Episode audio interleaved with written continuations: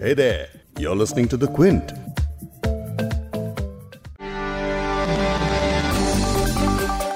भारत और चीन का सरहदी विवाद इस वक्त पिछले कई दशकों के सबसे तल्ख मोड़ पर है लद्दाख की गलवान घाटी में चीन के साथ झड़प में भारत के 20 जवान शहीद हो गए पिछले करीब 45 साल में हुई सबसे बड़ी घटना के बाद पूरे देश में शोक और गुस्से का माहौल है। प्रधानमंत्री नरेंद्र मोदी ने चीन को करारा जवाब देते हुए कहा कि हमारे जवानों का बलिदान व्यर्थ नहीं जाएगा। भारत शांति चाहता है, लेकिन भारत उकसाने पर हर हाल में यथोचित जवाब देने में सक्षम है। इस बीच पाकिस्तान की तरफ़ से भी हरकत शुरू हुई। पाकिस्तान की कुख्यात खुफिया एजेंसी आईएसआई के मुख्यालय में करीब दो साल बाद तीनों सेनाओं के प्रमुखों ने अहम बैठक की है।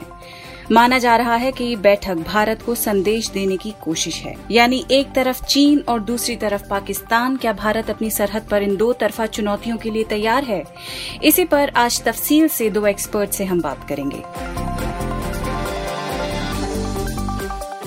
क्विंट हिंदी पर आप सुन रहे हैं बिग स्टोरी हिंदी। मैं हूँ फबीहा सैयद। लद्दाख की गलवान घाटी में 20 जवानों की मौत के बाद भारत को क्या कदम उठाने चाहिए इस पर बात करेंगे। चाइना स्टडी के एक्सपर्ट और ऑब्जर्वर रिसर्च फाउंडेशन के विशिष्ट फेलो मनोज जोशी से। चीन और पाकिस्तान के बीच सहयोग का स्तर इस समय कोई खास महत्व नहीं रखता। माना की दोनों देशों में अच्छे संबंध है लेकिन अगर इसको झगड़े के तौर पर देखें तो जब कारगिल युद्ध हुआ था तब चीन ने पाकिस्तान की मदद नहीं की थी। साथ ही मेरे साथ होंगे एक और मनोज, और वो भी चीन स्टडीज़ के एक्सपर्ट हैं। आप हैं तक्षशिला इंस्टीट्यूट के रिसर्चर मनोज केवल रमानी। इनके साथ हमने पहले भी इंडिया, चीन, इंडिया, नेपाल के मुद्दों पर बात की है। मनोज, आज फिर हमसे बात करेंगे और समझाएँगे कि पाकिस्तान और चीन के बीच दोस्ताना आखिर कितना गहरा है। कि जहाँ तक चीन और पाकिस्तान का सवाल है ये बहुत ही लंबे समय से स्ट्रेटेजिक पार्टनर्स रहे हैं। उन्नीस में इन दोनों ने एक बॉर्डर एग्रीमेंट साइन किया था। उन्नीस सौ बासठ की चीन और भारत की जंग के काफ़ी जल्दी बाद इन्होंने ये एग्रीमेंट साइन किया था। भारत और चीन के सैनिकों के बीच हुई हिंसक झड़प को लेकर पहली बार प्रधानमंत्री नरेंद्र मोदी की तरफ़ से बयान आया है।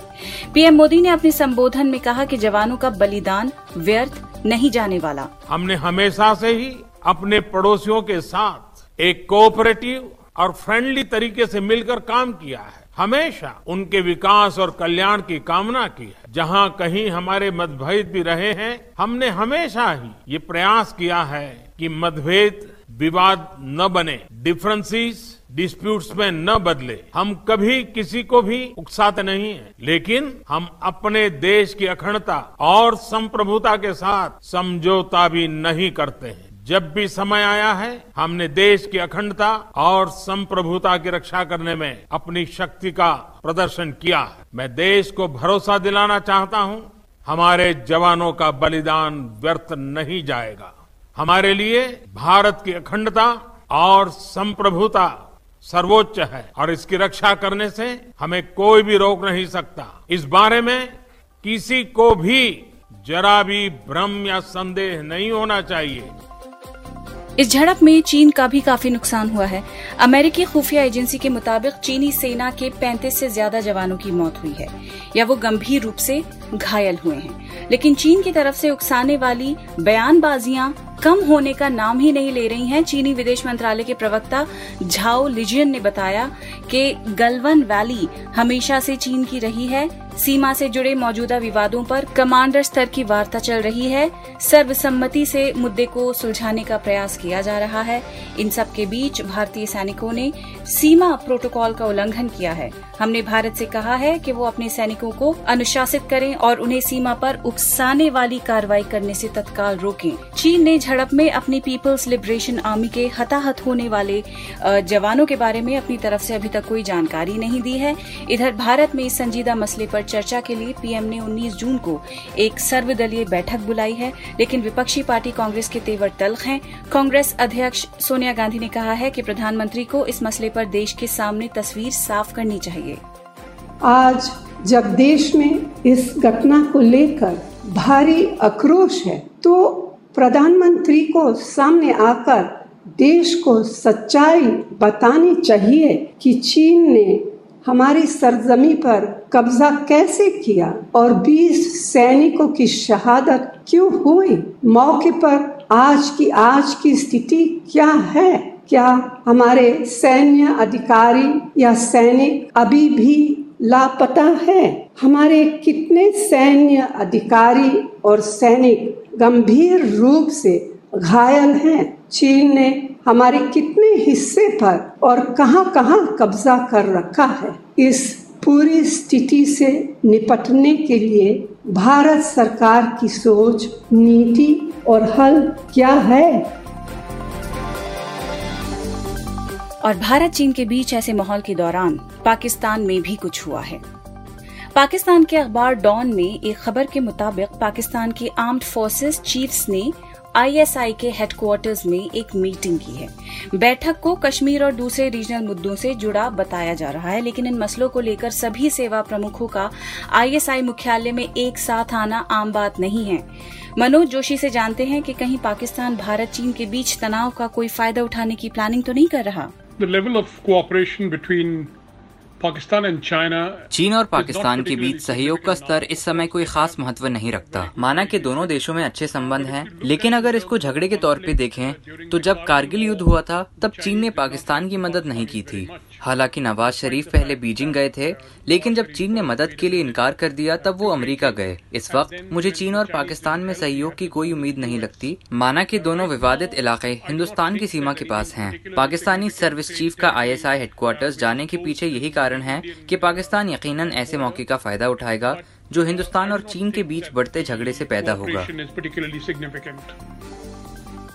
एक तरफ़ चीन और दूसरी तरफ़ पाकिस्तान। क्या भारत इन दोनों चुनौतियों के लिए तैयार है? इस पर भी सुनिए मनोज जोशी से कि वो क्या बता रही हैं। मुझे लगता है कश्मीर में जो भी हो रहा है वो एक आम बात है। साल के इस वक्त जब बर्फ़ पिघलती है तब घुसपैठियों की हरकतें लाइन ऑफ़ कंट्रोल पे बढ़ जाती हैं और सीमा का उल्लंघन करने के पीछे यही मकसद होता है कि घुसपैठ आसानी से आ सके।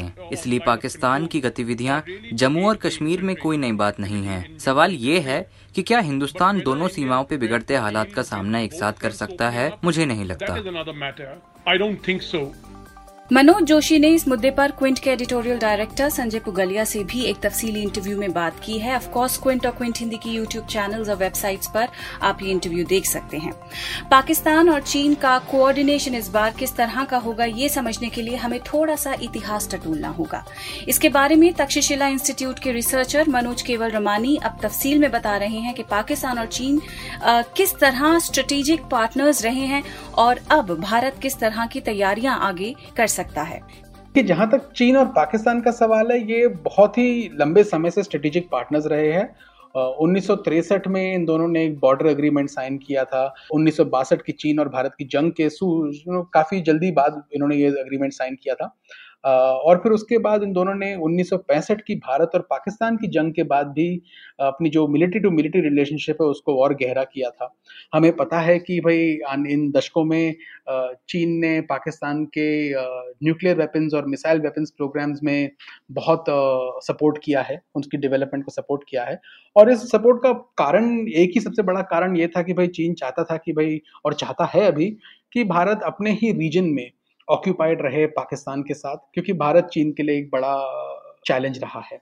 तो आई थिंक वो एक बहुत ही इंपॉर्टेंट कंपोनेंट रहा है इन दोनों के रिश्ते में। पर अगर आप देखें, पिछले 10-15 सालों में चीन और पाकिस्तान की भी जो रिश्ते हैं वो भी उनमें क्वालिटेटिव चेंज आया है। सीपेक के द्वारा चाइना का जो स्टेक है पाकिस्तान में वो बहुत बढ़ गया है। एक आर्थिक स्टेक बढ़ गया है क्योंकि चाइना ने तकरीबन 30 बिलियन डॉलर की कर, कम से कम इन्वेस्टमेंट की हुई है अभी।